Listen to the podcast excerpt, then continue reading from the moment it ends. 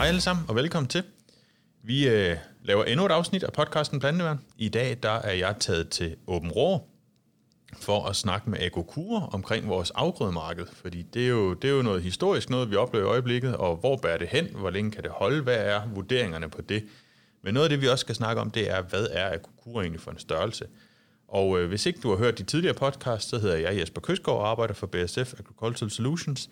Jeg er ikke længere agronomy manager. Det sagde jeg også i min nytårspodcast. Jeg er det, der hedder Commercial Excellence Strategy Manager, for at have sådan en dejlig lille titel, men det er jo, det er jo sådan, der er en gang imellem.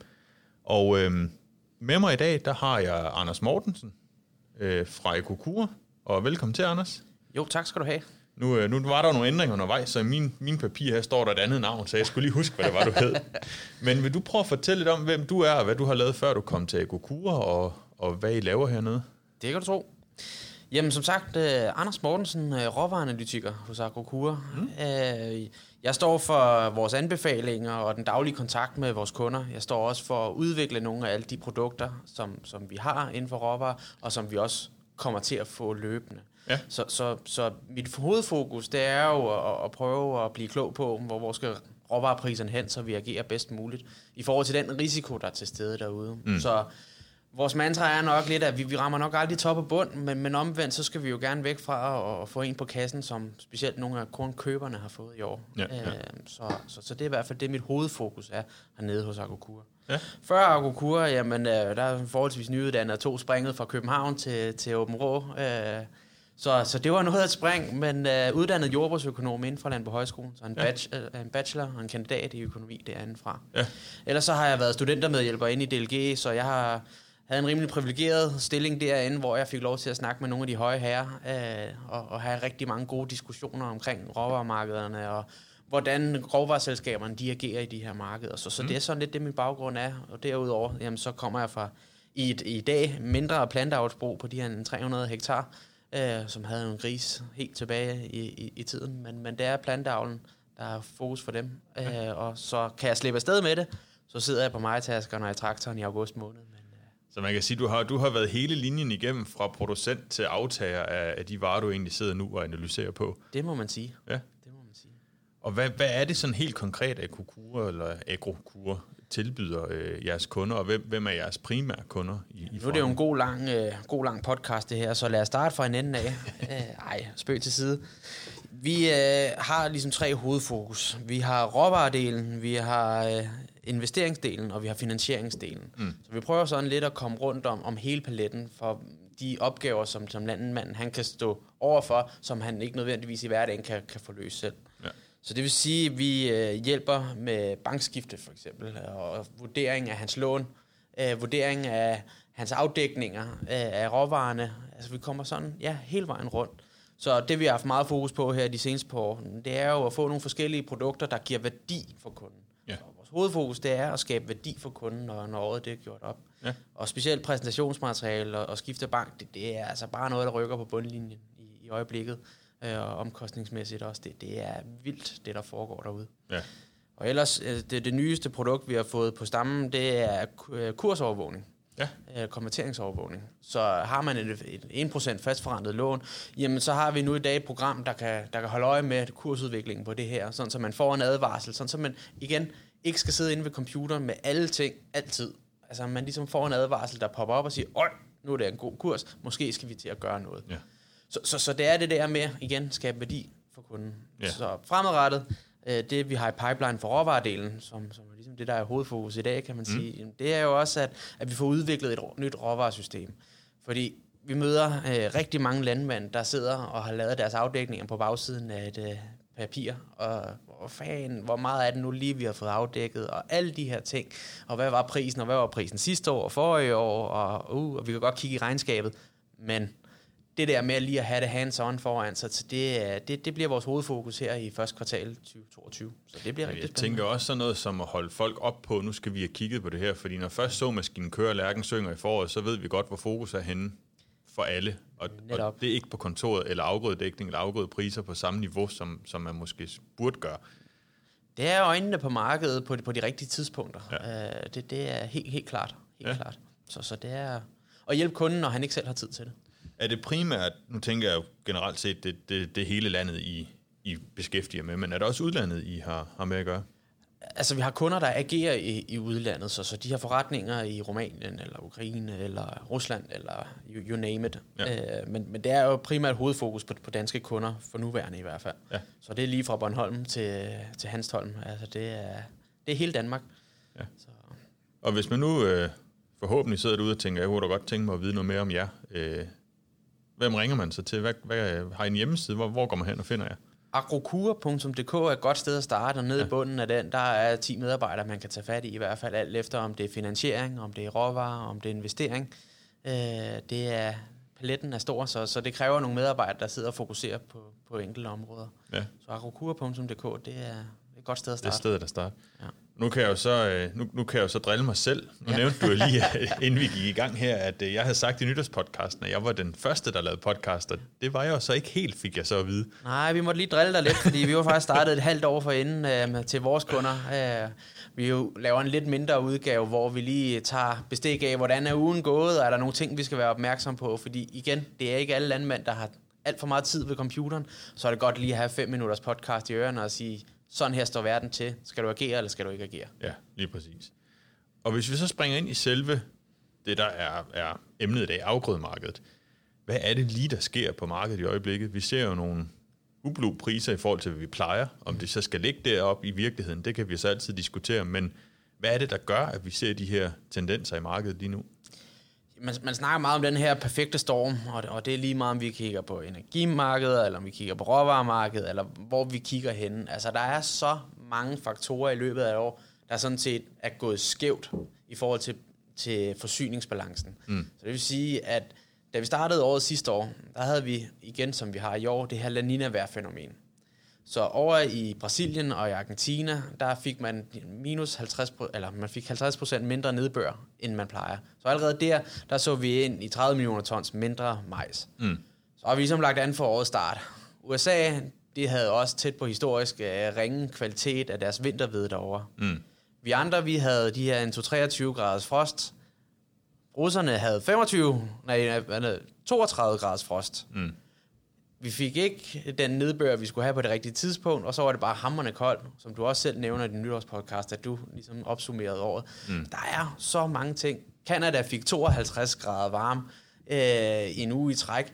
Det skal der love for. Det gør ikke godt for nogen afgrøder Ej, det brænder, det brænder tingene lidt af. det må man sige. Vi fik en våd høst i Frankrig, der gjorde, at 35 procent blev godkendt som mølleved, som at, at det Matif er et udtryk for. Og når der ikke er særlig meget i forhold til de her 78-80 procent normalt, jamen så skal prisen jo bare op af, mm. at det er gået så vildt til værks. Det skyldes så ikke kun produktionsmæssigt. Det er lige så meget corona, som har overrasket mange af os i markedet. Fordi corona, det har medført, at, at logistikken af varer, det er ikke kun råvarer, det er alle varer, du kan komme i nærheden af. Jamen, den er jo sådan set blevet sendt til tælling, og, mm. og sådan set blevet totalt smadret, for en periode i hvert fald. Så det der med at få, som importør, et skib tilgængeligt, det har bare stort set ikke været muligt øh, fordi at, at der har været så stor efterspørgsel. Når, når der ikke er særlig meget kvalitetskorn, og du så hedder Ægypten eller lignende, som skal brødføde din befolkning med det her gode korn, mm. så laver du ikke en lille ordre.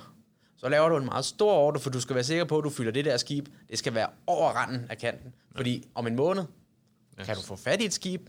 Jamen, det ved jeg ikke. Så, så efterspørgselen har været stor, produktionen har været mindre.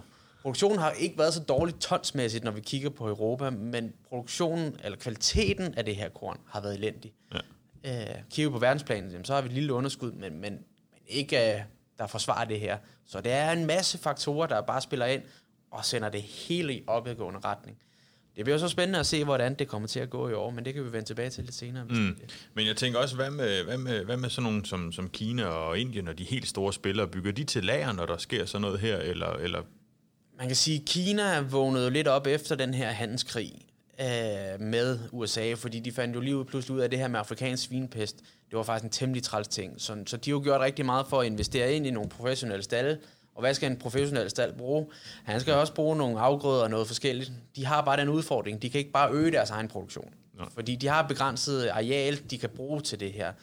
Så fra det ene år til det andet, så gik man ud og femdoblede sin import af, af majsen og fordoblet af hvede. Mm. Det vil sige, at vi har lige pludselig en aktør, som aldrig har været en del af markedet, som, som også har været med til at skævvride øh, hvad hedder, forholdet mellem produktion og forbrug. Mm. Så helt sikkert også øh, nogle aktører, som lige pludselig har vokset rigtig store. Man må tage hatten af for Kina. Når de beslutter sig for et eller andet, jamen, så går de jo også de all det. in. Det er jo, det er jo øh. fordelen, når man har en mand, der sidder på toppen og mere eller mindre kan styre det. Så, så, så gør man alt, hvad han siger. Sådan er det jo. Ja. Ikke? Han skal nok blive enig til sidst. Ja. Men hvad, hvad nu kan man sige, det, det, er jo, det er jo korn-majsmarkedet. Mm. Smitter det så meget af på rapsprisen, så vi ser den i øjeblikket, eller har det måske noget med noget bæredygtighed og palmeolie? Det er sådan min egen lille filosofi, det, der kan være lidt der, der spiller ind på den front helt sikkert også noget, der, der spiller ind i den front, men, men først og fremmest er det jo fordi 52 grader varme, det gør ikke godt for nej, nogle afgrøder. Altså vi havde egentlig en fremgang i EU i forhold til året før, men Canada, de halverede deres produktion på en uge. ja. altså, så, så, så, så de her vilde vejrfænomener er nok det, der er hovedårsagen. Plus at man, man har haft en produktionsnedgang i, i palmolie og, og sojaolie og alle de andre ting. Ja. Og man ikke har kunne få varen rundt, hvor man har skulle bruge den. Mm. Men, men først og fremmest, at man går fra at producere 26 millioner ton til 13 på en uge. Det, det gør en forskel. Det gjorde en forskel. Ja. Øh, så, så, så der er vi jo ikke helt i år, når man, øh, når, man, når man skal tage den med rapsen i hvert fald. Og man udsigt til en stor fremgang i Europa. Øh, I Frankrig snakker de her 13-14 procent større arealer. I Tyskland det samme. Vi hører rigtig mange grovvareselskaber har solgt mere såsæd, end de plejer. Mm. Det skulle være Sørens, hvis ikke uh, Canada, de bare får en forhåbentlig almindelig sæson i, Ja, man kan også sige, at det, det er helt automatisk, det sker jo, og det, det er jo også sket herhjemme, at når prisen er så høj på rapsen, jamen, så presser folk jo sædskiftet det, de kan, og så er der så meget raps som overhovedet muligt i tædskifte. Øh, og det, det ser vi jo i hele Europa mere eller mindre. Den bedste kur mod høje priser, det er høje priser. Ja, altså, det, det, er, det, kan man slippe afsted med at justere lidt til, jamen, så gør man det. Fordi ja. det er jo bundlinjen, det kommer an på i sidste ende. Det er klart, det er klart. Hvad, øhm, hvad kan man sige, er der, er der nogle afgrøder, du sådan tror på, at vi får større udsving? Lige nu har vi, kan vi jo se en, en tendens til, at alting bare går op, men, men er der noget, der sådan i fremtiden kommer større udsving på, hvor man kan sige, at top og bund bliver, altså forskellen bliver større? Helt sikkert de her olieafgrøder. Mm. Øh, og specielt også rapsen, fordi det er, det er et lille marked, så, så der skal ikke gå særlig meget galt, før vi ser de store udsving, altså rent produktionsmæssigt. Men omvendt også, bæredygtighed, det, det kommer bare på tale i al fremtid. Og om du kigger i Brasilien, eller om du kigger i Indonesien, eller øh, hvorhen i verden, jamen, mm. så snakker man rigtig meget om det her med biodiesel, og bruge større iblandingsprocenter, eksempelvis af olieafgrøder. Så, så du løbende presser du også forbruget op. Mm. Så, og, og kan vi få mere, større produktion, jamen det er jo så spændende diskussion også, hvor meget kan vi presse sædskiftet til at, at håndtere. Kan det ikke følge med, jamen så vil vi helt sikkert opleve nogle af de her store prisudsving, som, som vi kommer til. Fordi presser du sædskiftet det ene år, jamen, så har du måske ikke samme mulighed til næste år. Nej. Og hvad kommer det så til at ske? Øh, men det er jo selvfølgelig også igen med bæredygtighed og græsprotein, og øh, det, det er ikke for... noget, der er vundet ind endnu. Nej. Og, og der går nok også et par år før, at de får rigtig meget succes. Men, men får de, jamen, så presser vi det en gang til. Ja, ja, ja så bliver det nogle andre områder, der, der også bliver fokusområdet, vi skal have, have, have hvad kan man sige, fokus på. Men udover det, så, så er der jo også en trend til mere plantebaseret fødevarer, hvor man kan sige, meget af det, vi producerer i Danmark i dag, går stadigvæk i dyr ja. og kommer ud igen. Kommer det også til at flytte på et afgrødemarked, at, at, at vi vil springe et led over i, i dansk landbrug, eller hvad man skal kalde det, på, på et eller andet plan, hvis du sådan skulle give en umiddelbar vurdering? Nu snakker vi jo måske 10 år ud frem Ja, netop, fordi det, det er på lang sigt, mm. der kommer til at ske nogle ryk her, fordi at vi er, er, er meget plantebaseret i Danmark, fordi det er, vi faktisk en pæn stigning, når vi sådan kigger på, på årene. Jeg kan ikke huske, om det er en, en, en 16-17 procent, der er sådan set er, er nærmest fuld vegetar nu, eller i hvert fald flexitar, øh, og spiser lidt kød her og der, men, men er basalt set øh, spiser planter. Ja. Øh, plantebaseret kost. Og, og det er jo ikke bare ikke samme tendens, vi ser i, i Asien og i, i mange andre lande, så, så, så det er på lang sigt, så vil det helt sikkert komme til at gøre noget, men, men inden for den nærmeste årrække, der tror jeg ikke, det kommer til at rykke så meget, fordi de store aftager af specielt proteindelen, det er altså bare stadig ikke nogen lande, der er i gang med at udvikle sig, og der er nogle forbrugere, der er i gang med at opleve det der med, hold da op, vi kan få kød hver eneste mm. dag. Det er jo en fornøjelse. Ja. Og, og, og, og den, den skal vi jo nok hen over. Øh, det er en ung generation, der skal tage over på, på, på den front.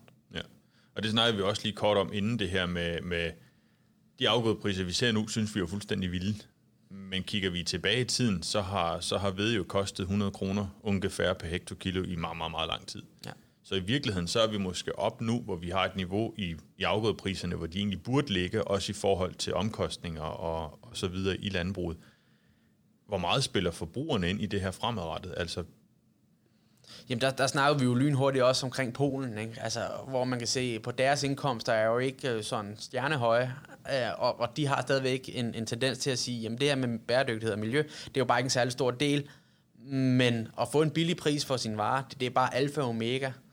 Øh, jeg, jeg har typisk en diskussion med, med svigermor, øh, og, fordi hun har siddet i et, et større dansk supermarked og sagt det her med private label. Mm det er jo bare fremtiden også, fordi der kan du komme til at spare 15% som forbruger, typisk når, når de regner over en. Ja.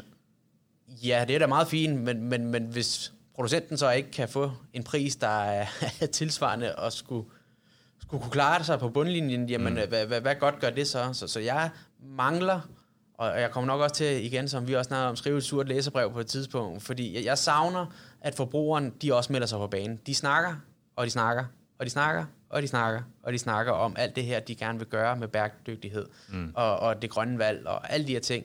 Jeg mangler måske lidt at se, at de faktisk også agerer på det her, og er villige til at betale prisen for, at der skal ske noget hurtigt. Ja.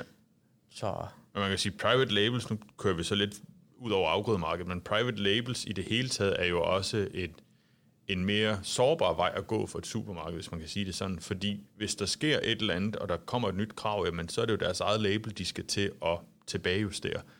Og kigger vi ind i, i, hvad jeg tror, der bliver fremtiden, så bliver der jo langt større krav også til bæredygtighed fra supermarkederne til vores, øh, vores andelsselskaber og tilbage til landmænd. Nu kan man sige, ESG-kontroller i bankerne, øh, de kommer også til at ligge fra en svineproducent til Danish Crown i fremtiden. Øh, der, der, der rører sig nogle ting på markedet, som i sidste ende formentlig også kommer til at påvirke en afgået pris. Det, det bliver jo nærmest kun fordyrende for landmandens omkostninger, at, at vi sidder og kigger det her. Men, men vi skal så heller ikke glemme det. Det kommer også til at skabe nogle muligheder. For der er helt, altså, det her med bæredygtighed, det er en del af fremtiden. Mm. Om vi ved det eller ej. Præcis. Æ, så, så vi kan lige så godt tage forskud på det så meget, som, som vi nu kan, og det gør man også derude. Der sker, altså, det er jo interessant at komme rundt i hele landet, mm. hvor vi ser alle de ting, der også foregår ude på bedriften. Det er jo en fornøjelse at komme rundt. Jeg skal bare lige huske at fortælle om det også. Præcis. Æ, og der er ikke nogen tvivl om det her med finansiering, og med, det er jo sådan set hele vejen rundt på bedriften, der kommer der til at, at være en del af fremtiden. Mm. Øh, men det kommer også til at give nogle muligheder, fordi tager man sådan et land som Kina, så er bæredygtighed også begyndt at være en mega vigtig øh, ting for forbrugeren i Kina. De aner ikke, hvad det drejer sig om, men i Vesten, der har de bæredygtige øh, produkter, eller begynder at få bæredygtige produkter. Det skal vi også have. Så det vil sige, at de kan lige pludselig begynde at fravælge nogle af sine egne produkter og importere fra os andre, og er vi gode til at vise det, som vi måske bliver i Danmark, eller er i Danmark, jamen så kan det jo også give nogle muligheder for, at vi kan få et mere tillæg for at vise, at naboen, han producerer sig ikke lige så grønt, som vi gør. Mm. Se her, vi har beregningen, og vi har, kan vise det hele vejen ned på produktionsbedrift. Ja. Så giver det også nogle muligheder i fremtiden. Absolut, og jeg må være ærlig at sige, at, at selvom vi har gået mange år og, og hadet vores vandmiljøpolitikker og alt muligt andet, der har trukket ned over hovedet på os, så kan jeg jo se nu, at i Tyskland, der kigger man jo rigtig meget til, hvad gør man i Danmark? Øh, og det, det gør vi jo også i BSF og kigger, hvad, hvad sker der i Danmark? Fordi det, der sker i Danmark og har sket de sidste 20 år, det sker bare på de næste fem år i Tyskland. Mm. Fordi de har ligesom fået øjnene op for, at det er måske en vej, man skal gå. Kvælstofkvoter bliver en ting i Tyskland, hvis ikke de allerede er det. Det er jeg faktisk ikke helt sikker på. Men tingene rører sig bare rigtig hurtigt i Europa, hvor man kan sige, at vi har jo tilpasset os øh, den her del af det. Så, så der kan vi jo måske vinde på lang sigt. Det kræver bare, at vi ligesom får enten solgt viden ud, eller får markedsført vores produkter som noget andet end bulkvarer. Ja, netop.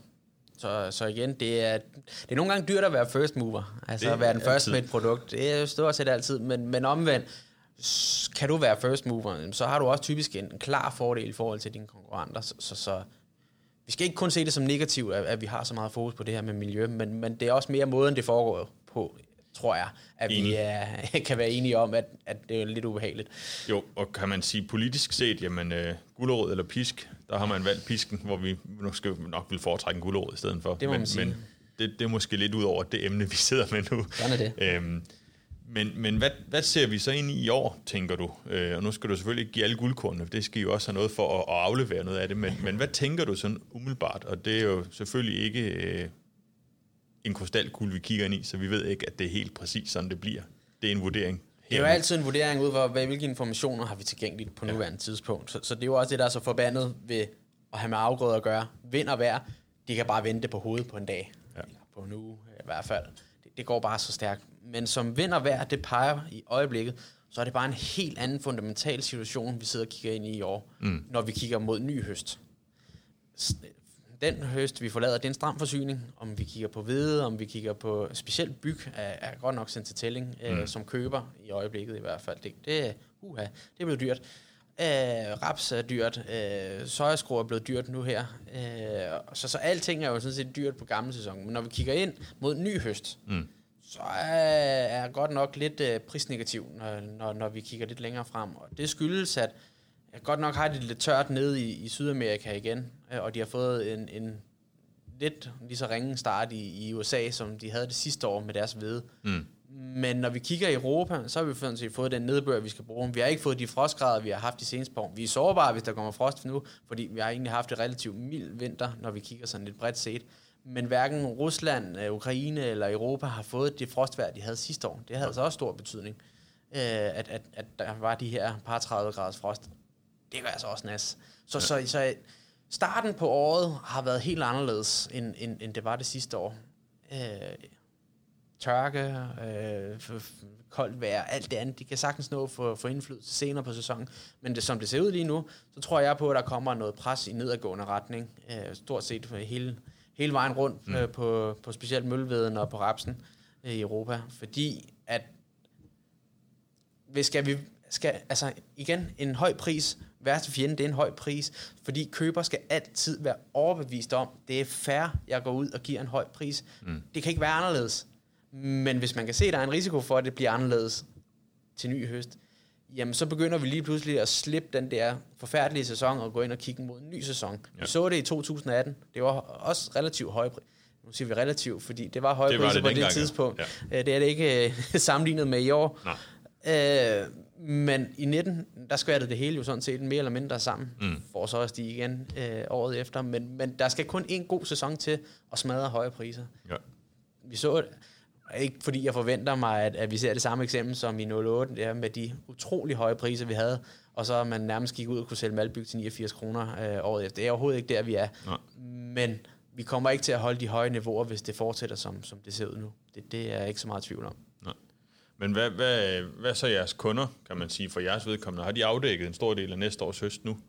Eller hvad, hvad har I? Vi har faktisk allerede været ude og afdække en rigtig stor andel af specielt malbyggen. Malbyggen er jo et, et specielt marked, fordi det, det er jo et nichemarked i bund og grund. Kommer malerierne på markedet, eller kommer malerierne ikke på markedet? Mm. Så det vil sige, lige så hurtigt de gode priser, de kommer, lige så hurtigt kan forsvinde igen. Ja.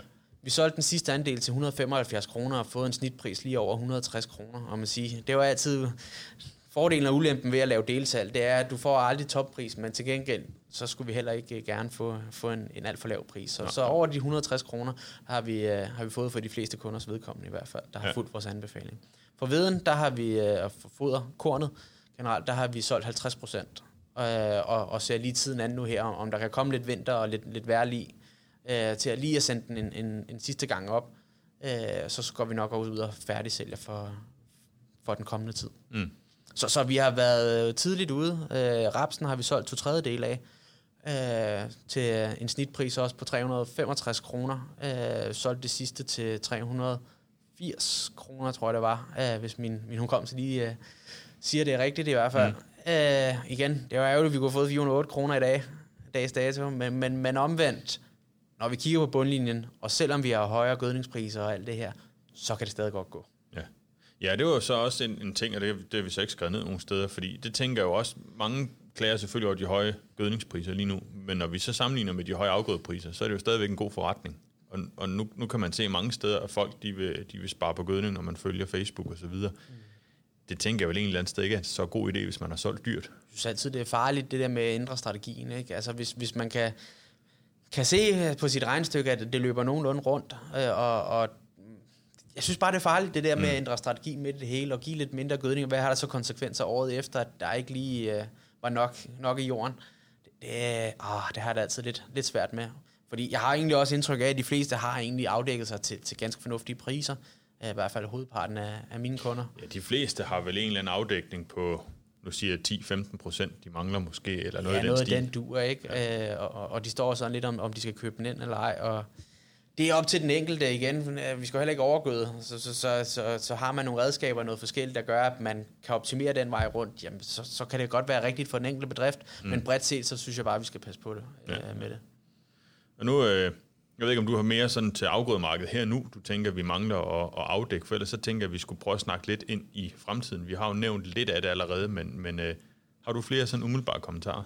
Nej, jeg, jeg er forholdsvis prisnegativ, når vi kommer længere frem, fordi ja. det er en anderledes situation, og fordi vi kan se, at forbrugerne de, de trækker sig i øjeblikket. Øh, en, en, en sjov ting, når vi snakker med folk fra Rumænien og lignende, øh, eller har bedrifter i Rumænien, mm. øh, jamen så i august måned, der skulle de række en lille finger op, og så kom der 10 køber og sagde, nu er vi klar. Nu skal de altså lede noget længere efter dem. Så den der forbrug, der er, øh, som skal være med til at holde priserne høje, jamen det forsvinder altså bare stille og roligt, og det ja. kan forstærke effekten på vej ned. Og det tænker jeg egentlig også, nu kører vi lige ud af en anden bane igen, for jeres vedkommende som agrokur, at de har markeder, som også er, eller som ikke har de her andelsselskaber, gør vel også, at I har en anden connection til, hvad vil køberne på den anden side af andelsselskaberne. For en ting er, at vi i Danmark kring til og næsten altid skal sælge en afgrøde. Mm. Det kan man ikke i Rumænien. Der skal du selv ud og finde køberen. Du skal selv have kontakt til dem, der skal, der skal forarbejde kornet. Og man kan sige, at vi er jo heldige i Danmark. Vi har et andelsselskab. Vi bare kan ringe til at sige, at vi vil gerne af med noget korn. Der er fordele og ulemper, ikke? Altså, ja. det, det er... Det er ikke kun godt at have et andelsselskab. Der er også nogle ting, hvor man kan sidde og diskutere frem og tilbage om, om, om de planer og de ting. man skal passe på, hvad man siger her. Ja, ja, ja. Men, men, men, men der er fordele og ulemper, øh, helt sikkert. Øh, fordi det er dejligt at være sikker på at kunne, kunne afsætte sit korn lige meget, øh, lige meget hvad. Mm, men det jeg også tænker på, det, er også, det giver jer en fornemmelse af prisens udvikling. Fordi hvis I kan se i Rumænien, at folk ikke kan sælge kornet til dem, der skal købe det af DLG for eksempel, det giver jer en ret god fornemmelse af, hvor, hvor kan markedet være på vej hen. Fordi hvis ikke der er nogen, der køber Malbyg, jamen, så vil prisen jo ikke stige. Nej, netop. Øhm. Jamen, både, både det, men, men det er også bare hu- vigtigt at huske på, at vi, det er altså en lille aktør i Danmark. Det, det, bestemt, er, bestemt. det er, hvad der sker i udlandet, der er sådan set er afgørende i sidste ende. Og så har vi en, en pris i forhold til Matif, som svinger relativt meget. Altså nogle år så er de 45 kroner til forskel for Matif, for i 2018 der var der 0 kroner i forskel, fordi ja. vi havde en dårlig avl herhjemme. Øh, så, så, så selvfølgelig er der også mange penge til forskel der, men alfa og omega, det er bare, hvordan går det med Matif? Mm. Og Matif, det er jo en afspejling af rigtig mange markeder. Ja. Helt sikkert. Hvis vi så kigger ind i, i selve fremtiden, kan man sige, der, vi har jo allerede lidt været inde at vende bæredygtigheden, men, men, men tror du også, den kommer til at have, have hvad kan man sige, kæmpe indflydelse på, på både produktionsform, men i høj grad også afsætning og priser? Jeg tror helt, at jamen, begge dele, øh, men, men helt sikkert også afsætningen bliver, bliver nok fundamentalt anderledes i, i fremtiden også. Øh, måske ikke øh, for, for landmanden selv, nu ser jeg måske ikke lige så meget til det, men for dem, der afsætter det mm. ude i den anden ende, helt sikkert, at der kommer til at ske nogle ting og sager. Vi har allerede set, at, at de begynder at arbejde mere med at få øh, certifikater på, øh, på malbyggen. Altså igen, for at vi kan skille os lidt ud fra, fra andre. Og, og det er jo noget af det, vi kommer til at se med videre med alt muligt andet i fremtiden, tror jeg også på. Kan vi producere det grønnere og bevise?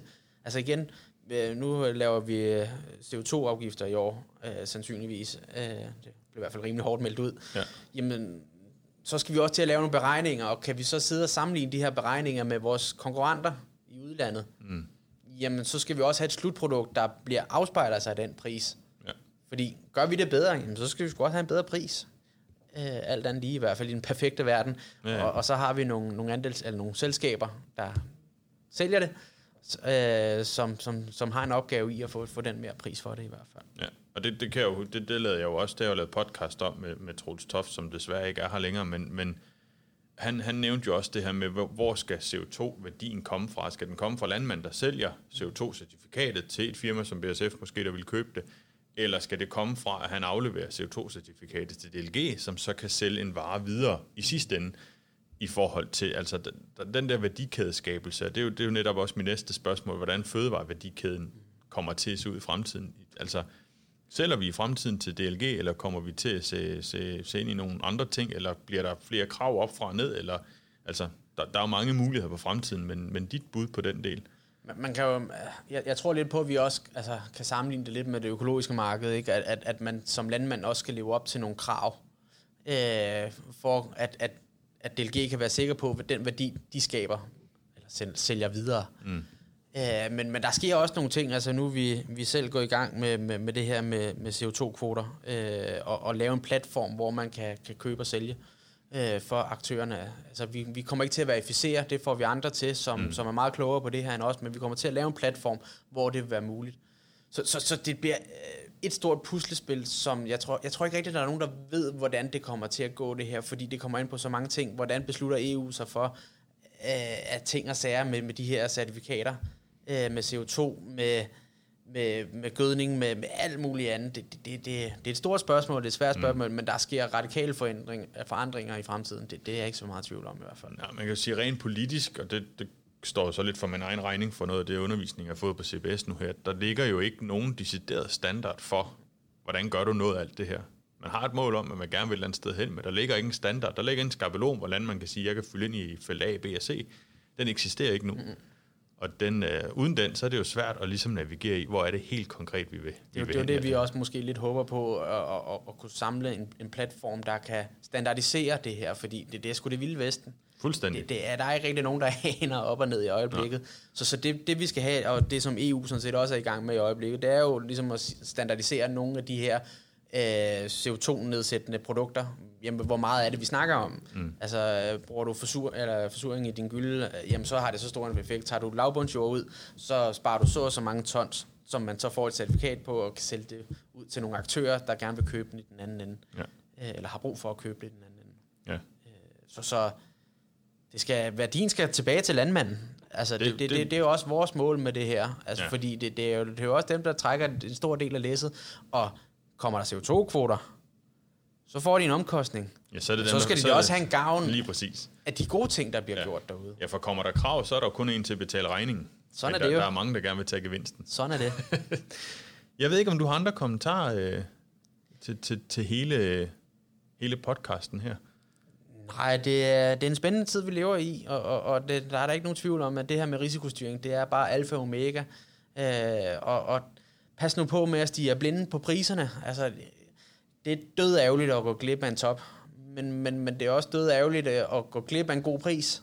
Mm. Så, så, så det her med at, at, at lære at stille sig tilfreds, fordi eksempelvis med elpriserne, hvis man bruger meget el på sin bedrift, så skal vi nok til at vende os til, okay, svinger den 1-2 øre, uh, kunne vi have fået det lidt bedre.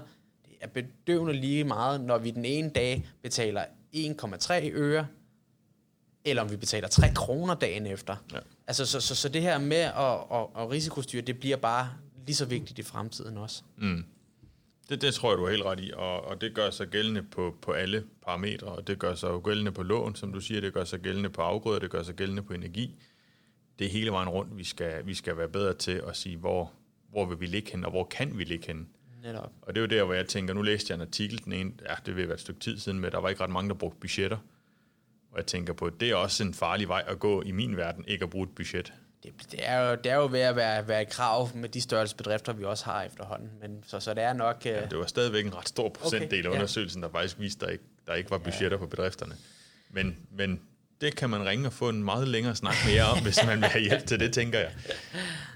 Ellers, hvis ikke øh, der lige umiddelbart er mere, så, øh, så vil jeg runde af herfra og sige tusind tak for, for din tid og lyst til at være her. Velbekomme. Det var en fornøjelse at være med. Ja, og så vil jeg håbe, I går ind og følger både BSF på Facebook, men også øh, tager fat i Agokura, hvis, hvis der er noget omkring priser og afdækninger, øh, I vil vide mere om. Og øh, ellers så øh, kan jeg jo ligesom lægge en teaser for det næste program, der kommer vi til at snakke lidt om forsyningssikkerhed, fordi det er jo også noget det, vi kigger ind i et marked nu her. Kan man overhovedet få øh, gødning planteværn nu her til, til den her sæson? Der har jeg min, øh, min chef, Anders Ravn Nielsen, med i den podcast, hvor vi kommer til at afdække, hvordan ser situationen ud hos os, hvad er det, der spiller ind øh, i forhold til at kunne få planteværn frem til, til et marked som Danmark. Men øh, igen, tak fordi du var med, og øh, vi lyttes ved derude. BASF. We create chemistry.